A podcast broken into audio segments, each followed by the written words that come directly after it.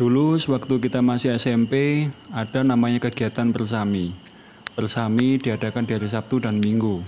Tentunya, untuk mempersiapkan camping diperlukan banyak perlengkapan, di antaranya tas karier, tenda, lampu penerangan, perlengkapan masak, logistik, dan masih banyak lagi. Namun, tahukah kamu berapa banyak biaya yang diperlukan jika semuanya dibeli secara terpisah? Kini Anda tak perlu khawatir karena di Surabaya tersedia rental perlengkapan untuk camping kamu. Di topik podcast ini, kita membicarakan seluk-beluk tentang camping dan saat ini saya ditemani oleh Firdaus atau biasa disapa dengan Daus yang menemani saya selama 15 sampai 30 menit ke depan. Oke, halo Daus. Halo. Halo, halo. Oke. Camping. Nah, camping kan udah capek, apa enaknya? Wah, ini omongan orang yang belum pernah camping nih biasanya nih. Cobain dulu ntar ketagihan. Ya. Camping. Nah, kenapa harus camping gitu? Karena menyenangkan sih. Awalnya kan camping dulu kan coba-coba. Jadi ya awalnya tertantang sih karena kan waktu zaman kuliah dulu ada tuh anak-anak yang padang gerombol sendiri-sendiri punya kelompoknya camping sendiri dan dan saya sendiri tuh nggak pernah ada basic naik gunung atau apa. Kan penasaran. Iya, ya. asalnya penasaran karena itu itu yang membuat saya ingin naik gunung. Jadi awalnya penasaran dulu penasaran dulu. Awal ini apa sih kayak naik gunung? Dan juga kan saya punya paman juga suka. Waktu mudanya dia suka naik gunung dan ketika nyobain ya luar biasa sih. Iya, ya. sensasinya dulu mas Cesar ya. Iya. itu ker- keren lah karena kan naik gunung itu capek ya orang sering itu. Sudah capek bawa barang berat kan itu kan batang kan bawa carrier bisa satu kulkas gitu kan satu kulkas dibawa semua kan. Dan ya orang kan orang ngap kurang kerjaan banget tapi di situ itu kita juga belajar nih. Orang- orang-orang orang-orang pendaki itu seharusnya punya sifat-sifat seorang pendaki itu pantang menyerah pasti bayangin kalau dia sudah menyerah aja nggak nggak bak- nggak nggak bakal sampai puncak dia Jadi secara ikatan sosial dengan temannya pasti lebih dekat ya. gitu Iya, ya. bahkan ada itu kata pepat apa, apa jargon-jargon yang cukup unik. Kalau kamu punya teman mau nyari teman yang sejati, bawa dia ke gunung. Ajak dia jalan bareng. Di situ semua sifat asli manusia pasti kelihatan. Kalau temanmu itu memang dia itu orang yang peduli, orangnya itu memang care, dia bakal jadi care. Tapi ketika temanmu itu orangnya sebenarnya mementingkan dirinya sendiri dan lain-lain nanti kelihatan di gunung itu. Iya, iya. Oh, gitu ya. Eh, untuk pemula nih, misalnya eh, misalkan saya belum pernah mendaki gunung. Kira-kira gunung apa yang yang disarankan untuk pemula gitu? banyak dari teman-teman dulu ya dulu ini cerita dulu lah dulu tuh banyak yang nyaranin untuk ke penanggungan. Tapi itu dulu sebelum saya naik gunung dan saya dan setelah banyak pengalaman naik gunung di Jawa Timur ini penanggungan itu cukup berat. Jadi yang paling recommended kalau nggak sampai puncak ini ya nggak sampai puncak cuma jalan aja. Dan kes- tingkat kesulitannya sebenarnya hampir sama sih sama gunung ketika sampai sampai attack jadi yang paling populer aja Ranukumbolo. Di Ranukumbolo ya. di Semeru. Di Semeru. itu ya. paling mudah karena medannya datar. Kalau orang anak pendaki biasanya banyak bonusnya. Bonus datar. Jadi walaupun dia sebenarnya naik tapi dia nggak nggak naik vertikal gini. Nggak nggak nggak nggak nggak naik nggak nggak naik sampai 90 derajat. Paling landai gitu. Jadi levitasinya cuma dikit dikit dikit dikit. Oh, gitu ya. jadi nggak capek. Jadi dibandingkan dengan gunung yang lain itu ma- masih lebih lumayan lah ya, maksudnya lebih ringan lah ya ketimbang Iya yang lebih ringan ya. Ranukumbolo itu aku ya. bilang ringan banget ringan banget Iya, iya. untuk pemula cocok banget apalagi kan sekarang sudah viral lah semua banyak trip-trip orang-orang buka trip Ranukumbolo Semeru Iya, iya. Rata-rata berapa berapa malam sih maksudnya untuk melakukan camping di situ itu ke, ke gunung biasanya? gini kalau camping sendiri biasanya 1 sampai dua hari cuma sekedar camping karena mungkin orang lama-lama kalau dia kerja. Tapi ketika tujuannya untuk naik gunung bener-bener untuk naklukin gunung itu bukan naklukin sebenarnya naklukin gunung itu cuma kiasan aja. Sebenarnya yang benar itu kita menaklukkan diri kita sendiri. Untuk sampai ke gunung kita butuh waktu estimasi tiga hari untuk gunung-gunung di Jawa Timur ya. Kalau di Jawa Tengah lebih lebih cepat. Di Jawa Tengah karena kita startnya rata-rata tinggi-tinggi di Jawa Tengah tinggi-tinggi sedangkan kalau di Jawa Timur rata-rata minim tiga hari gunungnya. Dua hari itu penanggungan masih bisa dua hari tapi itu satu hari bisa tapi ya capek banget nggak nikmat nggak menikmati juga. Nggak menikmati juga ya Iya. gitu ya. Oke. Kemudian eh, untuk berangkat ke sana nih biasanya eh, jumlahnya berapa orang yang bisa gitu? Misalkan sama teman nih eh, yang disarankan kurang kurang lebih ada berapa orang? Karena kan barang bawaannya juga banyak kan pasti sebenarnya semua mengikuti kebutuhan si Mas Desa jadi kalau aku gini ya sama teman-teman ini ketika nanti naik gunung yuk naik gunung bareng-bareng yuk yuk naik gunung. Ada orang-orang yang naik gunung cuma satu orang berangkat. Syaratnya kalau satu orang solo hiking dia benar-benar harus mengetahui medan. Mengetahui medan menguasai medan dia boleh. Tapi tapi disarankan kalau di aturan pendakian itu dua orang. Kenapa kok dua orang? Minimal gini kita nggak tahu itu kita ini berada di anggap aja ini alam liar ini. Ini alam liar itu alam yang seharusnya bukan untuk manusia seharusnya. Hmm. kita nggak tahu di situ ada jurang di situ nanti di tengah di, di tempat sana itu ternyata ada angin badai atau apa gitu. Angin kenceng dan lain-lain. Kabut ya. Nah kalau seandainya kita hanya seorang ketika kita hilang misalnya kita nggak sengaja terprosok atau apa kita ter- terjadi hal-hal darurat kita nggak ada yang nggak ada yang bisa ngelapor.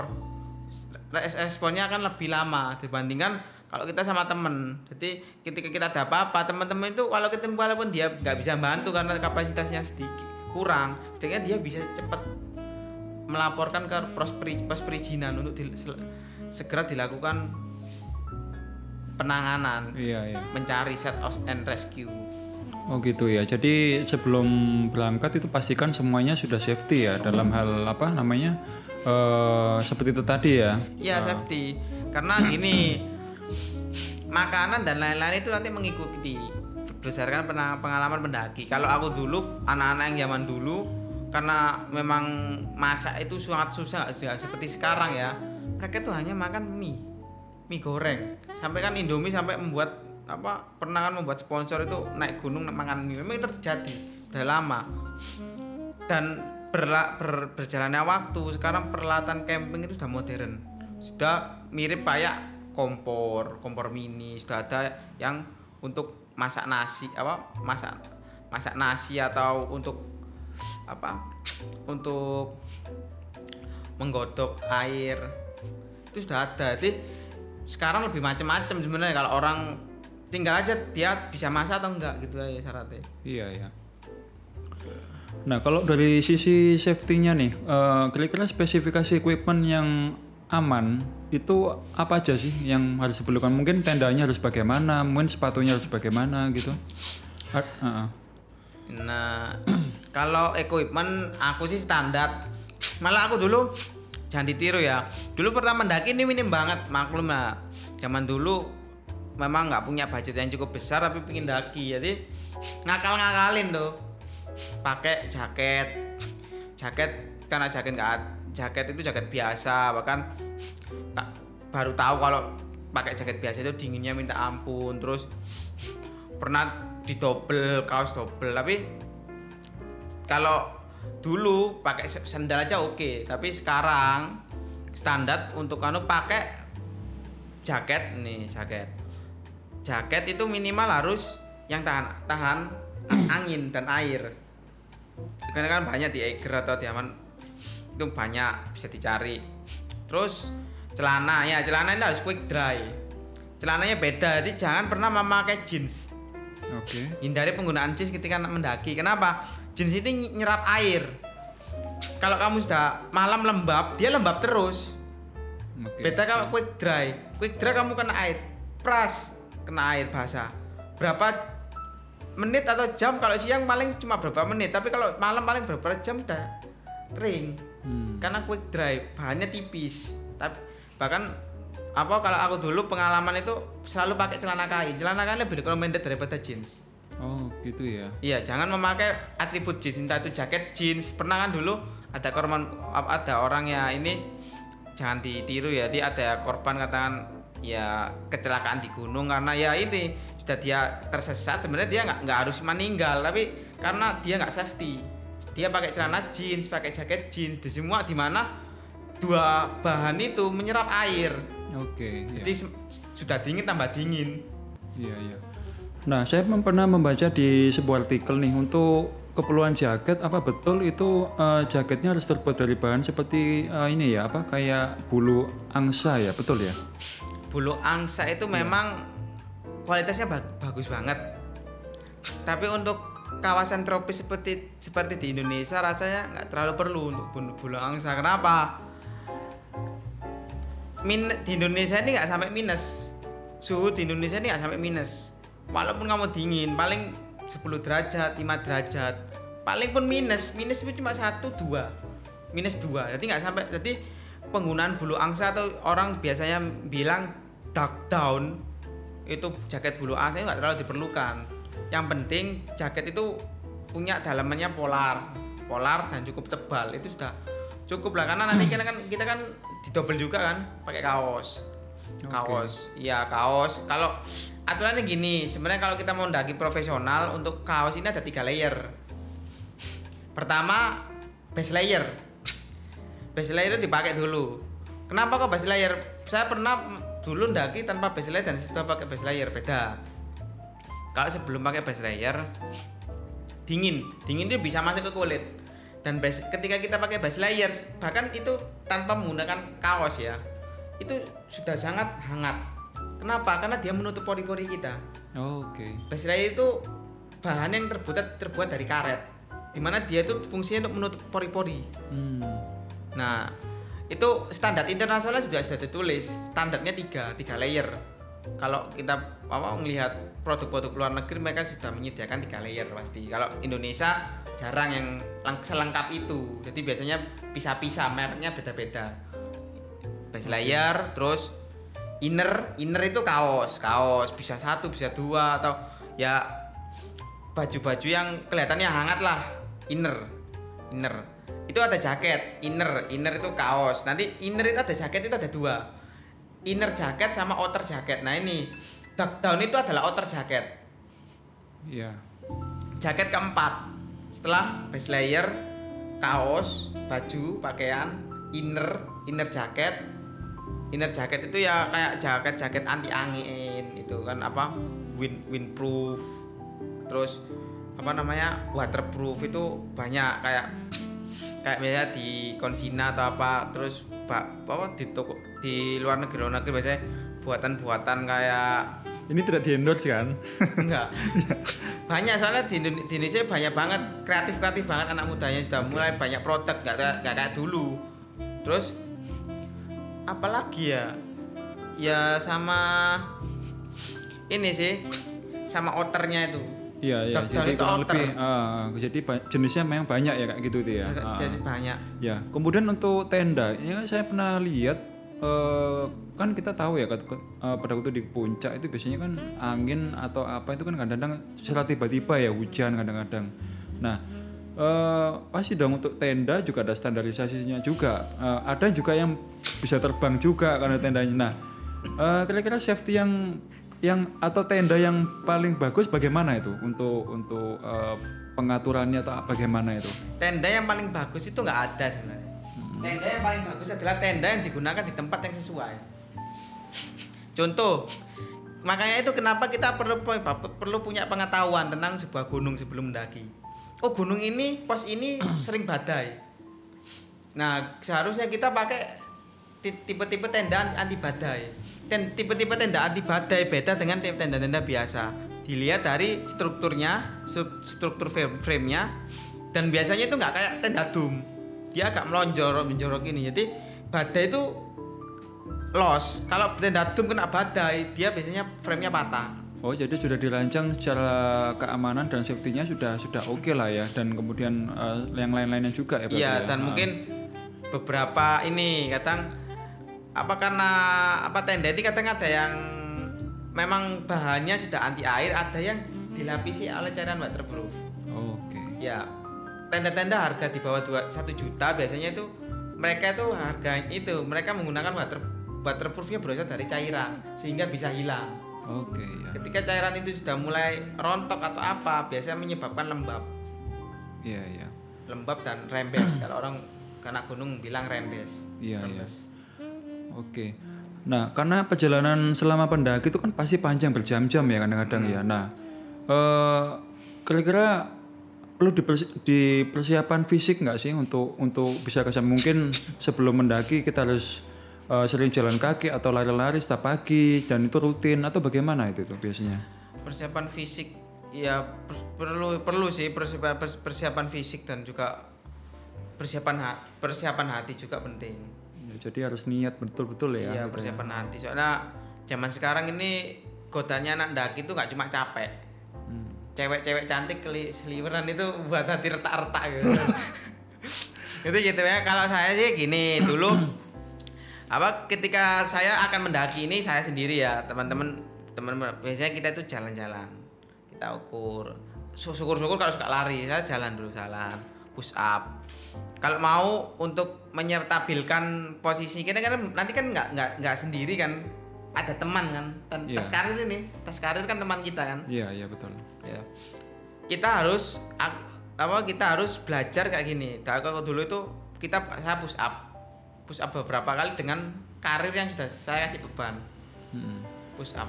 Tujuannya apa? Kita dapat itu feelnya. Jadi kita ketika push up itu bisa tahu beban kita melatih nggak cuma tangan tapi kita ngelatih tulang belakang Tulang kita belakang kuat juga nggak? ya. iya Iya, iya. jadi memang ada latihan-latihan khusus dan harus dilakukan bahkan untuk seorang pendaki Everest apa teman-teman yang memang pendaki gunung es lebih berat lagi latihannya karena menyangkut kalau mereka nggak berhasil untuk survive kematian itu jaminannya Iya, iya, mengintai ya berarti kan gitu mengintai ya. ya Ya. Ya, selain itu ada risiko-risiko lain salah satunya hipotermia, betul ya? ya itu Ya, hipotermia kan biasanya karena terlalu dingin suhunya kemudian eh, tubuh tidak tidak bisa merespon secara bagus. Nah, eh, jika kawan kita mengalami hipotermia atau kita sendiri mengalami hipotermia, kira-kira apa yang kita lakukan? Nah gini ya, kebetulan saya juga sering mengalami kayak kayak gitu. Jadi hipotermia itu nggak akan terjadi kalau kita well prepare, se ekstrim apa pun. Saya tuh dulu terbiasa menggunakan jaket yang tebal, celana yang nggak jean. Sampai per- per- dulu tuh sempat- sempat tersesat ya, dan itu dingin banget dengan angin yang itu. Intinya gini, ketika hipotermia, ketika badan kita sudah cukup apa cukup lah equipmentnya dan nggak ada hujan atau apa kita ini harus tenang. Ketika kita mengalami hipotermia kita sudah ngerasain kok tubuh kita nih Hmm. tubuh kita ini mulai mulai apa sudah nggak nggak apa sudah mulai kedinginan sangat. Kalau teman saya itu gemeter itu sampai ini. Gemeter itu sampai apa sangat kencang. Jadi benar-benar seluruh tubuhnya tuh gemeternya tuh udah gak berirama deret gitu sering. Itu penanganannya gini kalau saya gini. Kalau temen pertama kita kasih minum minuman hangat. Kalau bisa gitu. kalau nggak bisa minuman hangat karena kita kondisinya survival misalnya. Kita apakah kita punya mak pokoknya diisi aja. Perut diisi. Kalau bisa misalnya kita bawa jajan atau apa diisi aja. Kalau syukur-syukur syukur-syukur kita bawa antangin atau apa minum minuman yang apa ah, herbal-herbal yang hangat. Dan terus kalau sudah mentok ini mentok ini ada satu hal yang di, di- di- perlu dilakukan adalah saling memeluk memeluk itu kalau sudah benar-benar sangat urgent banget bahkan sudah sampai ke tahap empatnya sudah sangat berbahaya. Nggak bisa lagi meluk pakai baju harus telanjang. Oh, Kenapa? ya? skin Ah. to skin itu lebih efektif. Menghangatkan dengan teknik skin to skin itu efektif dan masih dilakukan hingga sekarang. Jadi kadang dimasukkan ke SB ketika korban itu kan anak-anak SAR itu korban itu dimasukkan ke SB kalau sudah pertama sudah dimasakin sama nanti dimasakin apa teh hangat tapi kan dia nggak bisa minum karena saking dinginnya deh Hmm. jadi perlunya harus dikurangi gimana caranya? Yaitu baju diganti baju diganti dulu. Misalnya baju apa. Kalau tetap baju celana sudah diganti bersih dia tetap anu ya harus itu skin to skin. Dan itu ini ya kalau kita kadang kita kan ber- berpikiran tentang agama atau apa kalau kadang perempuan tapi kalau bisa memang laki-laki sama laki-laki perempuan sama laki perempuan tapi Iya. itu paling efektif sampai sekarang paling efektif kenapa tubuh ini bisa menyep mem- apa ya mentransportasikan Pa- Pa- panas, panas itu tadi ya, ke yang iya, lain iya. dengan Di- didistribusikan ke Iya, temannya ya, iya, gitu ya. tubuh manusia Iya iya. Jadi ya unik juga ya selama mendaki ya ada aja pokoknya kayak gitu Iya ya. sama anu sih kalau aku juga kita ini ngatur pernafasan di gunung. Karena apa? Itu ini penting. Pernafasan itu nanti kita harus tahu ritme. Orang di gunung itu bahkan petapa-petapa di daerah mana? Di daerah Purwosari itu kan banyak petapa-petapanya. Mereka itu apa? Ketika tapa atau apa itu bahkan bajunya itu nggak baju nggak apa nggak baju baju hangat gitu ya gitu. Bajunya biasa tipis. Tapi kenapa kok dia bisa bertahan di suhu sedingin itu? Mereka ngomong saya belajar ilmu pernafasan. Kalau orang mungkin meditasi atau apa tapi di naik gunung juga gitu. Aku saya pernah beberapa kali kalau kita dingin kita harus ngatur nafas. Oke. itu juga penting Oke. mengatur nafas. Jadi nafas itu kan ada iramanya sendiri. Kalau kita nanti naik gitu ya naik kita agak capek nafas kita tuh harus lebih pelan. Oh, jangan oke. dibiarkan itu habis tenaga kita harus ngatur Iya iya. pernafasan itu juga belajar juga Bisa sih juga itu ya. Oke, jadi prepare-nya itu harus benar-benar gitu ya semua- Iya. semuanya ya. Nggak cuman eh, alatnya bagus atau apa, tapi fisik, mental juga harus disiapkan juga Iya, ya, mental. berarti ya. Ha-ha. Ya. Oke, eh, kadang-kadang kan ada beberapa pendaki juga yang menyukai untuk mendaki di malam hari ya, karena ya, ada yang bermacam-macam, ada yang ingin mengejar sunrise atau apa. Nah, bisa diceritakan nggak sih eh, ada pengalaman-pengalaman mistis nggak selama selama mendaki gitu, An- ataupun siang lah, ataupun malam itu mungkin? untuk mendaki malam ini biasanya memang rata-rata pendakian kadang dilakukan malam karena apa kondisi seperti misalnya kayak, kayak summit di Semeru harus malam karena karena kalau jam 10 itu ada asap yang beracun nanti mengarah ke kita kan harus malam dan beberapa pendakian lain. Alasannya teman-teman karena nggak panas lebih dingin. Kalau saya kalau saya karena saya berkacamata walaupun saya saya menghindari malam tapi tetap berjalan malam. Asal senternya kuat.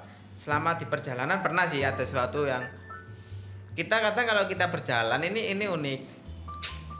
Kita berjalan kalau di perlihatan sih nggak pernah sih tapi sering berjalan itu nanti bau-bau kayak orang ngomong kalau orang Lumajang itu bilangnya apa ya? Daun kopi. Bau Oh. daun kopi. Artinya apa? Bau kemenyan bau kemenyan padahal pada saat itu Tidak nggak- ada yang bakar nggak itu ada ya? nggak ada nggak ada kemenyan nanti bau kopi itu sekilas sekilas itu kalau dari teman-teman banyak yang ngaku sudah turun itu pus pusing dia. Nggak nggak kok nggak tuh sampai lama nggak turun-turun gitu. Ternyata ya kita nggak tahu ya mungkin ada ada hal-hal mistis yang mereka rasakan atau apa. Iya, itu iya. jadi sering lah maksudnya apa kayak hal-hal kayak gitu apa kayak merinding itu pernah ya paling lewat kita nggak bisa sih mungkiri gunung itu bukan punya kita sebenarnya. Ada makhluk-makhluk yang juga hidup di situ dan ya kalau kita sih nganggapnya itu have fun aja sih. Selama kita menjaga tata krama di alam alam nggak bakal melakukan hal sebaliknya ke kita Iya iya. Tuh. Oke. Jadi sebelum apa eh, berangkat tadi harus berdoa dulu paling paling tidak Iya ya. berdoa. Iya. Semu- setiap pendakian oleh kita anak-anak PA semua setiap kita penda- pendakian kita mengawali dengan berdoa. Berdoa menurut agama dan kepercayaan masing-masing. Kenapa? Ya kita harus berdoa. Kenapa? Pendakian itu adalah di tempat yang menyenangkan dan juga memiliki bahaya yang sama. Hmm. Kalau kita nggak berdoa, karena ada hal-hal yang kadang di luar kemampuan manusia. Iya iya. Iya. Dan kita ngaku mengakui sih itu ada memang. Tapi manusia apa orang orang-orang sekarang kan punya pemahaman masing-masing. Kalau saya kalau kita sih rata-rata ya percaya itu ada. Iya. Hal mistis itu. Oke. Oke, pertanyaan terakhir nih. Eh, namanya apa SG Adventure ya? Ya, SG Iya. Adventure. Itu menyediakan apa aja yang untuk direntalkan daripada kita beli kan, mending rental aja kan gitu. Untuk SG Venture ini kita punya tenda, kita punya SB, kita punya trekking pole, kita punya headlamp ya perlengkapan-perlengkapan itu untuk mendaki. Jadi SB itu apa? SB itu sleeping bag untuk untuk tidur. Karena di alam itu kita kalau nggak ada sleeping bag tidurnya akan kedinginan. Iya. Tenda seperti apa dibicarakan nanti tenda matras ya Jadi lengkap ya itu dia. lengkap lah lengkap. Terjangkau pastinya ya. Ter- Ya. terjangkau Iya, ya anak dan anak, tadi- muda muda lah nanti kan tahu lah anak-anak muda sekarang itu saya dulu pernah ngalami juga kan gimana kalau kita mau anu itu apa harus patungan gitu dulu itu nggak nggak ada jarang persewaan itu saya saya baru tahu persewaan gara-gara teman-teman itu pun juga sangat sulit gitu loh jadi Iya. teman-teman tuh bener-bener beda sama sekarang sekarang dulu itu sulit memang jadi kita kita tahu rent ada orang rental itu merasa bersyukur banget kenapa menghemat uang kita bayangin bar- bar- barangnya mahal-mahal Iya betul betul. menghemat uang kita sendiri jadi kita bisa patungan untuk nyewa tenda dan lain-lain Iya. iya. Kira-kira syarat apa aja sih sebelum kita menyewa di SG Adventure ini? Syaratnya mudah sih. Untuk persewa, untuk menyewa nanti kita ada jaminan, jaminannya KTP. Untuk yang asli Surabaya, KTP-nya Surabaya hanya cukup satu KTP. Tapi untuk yang luar Surabaya, kita ketetapannya kita harus dua identitas. Untuk yang KTP non Surabaya. Oke. ya. Ya. Ada minimal harinya nggak? Harus harus minimal dua Nggak hari. ada atau- sih kalau cuma kalau untuk satu hari agak mahal daripada be- beberapa hari karena Oke. ya karena untuk apa ya rental ini kan nanti kan dalam pengambilan kita apa teman-teman nggak perlu nyuci Ya. dikembalikan kita dalam keadaan apa adanya nanti kita bersihkan kan untuk yang satu hari kan proses pembersihannya juga nggak nggak- apa juga butuh waktu gitu. itu yang itu- kita melakukan cas sehingga sehingga satu hari jadi jauh lebih mahal daripada beberapa hari karena kita bakal kerja lebih ekstra Ya jadi itu servis yang ditawarkan oleh SG Adventure. Jadi barang kita terima dalam keadaan bersih, kemudian dikembalikan pun seadanya pun tidak apa-apa ya. ya jadi pokoknya jadi ya. selama ada bar- barang-barang yang seperti frame apa apa nggak dalam keadaan rusak kalau kotor Iya. kita nggak masalah Oke, ya.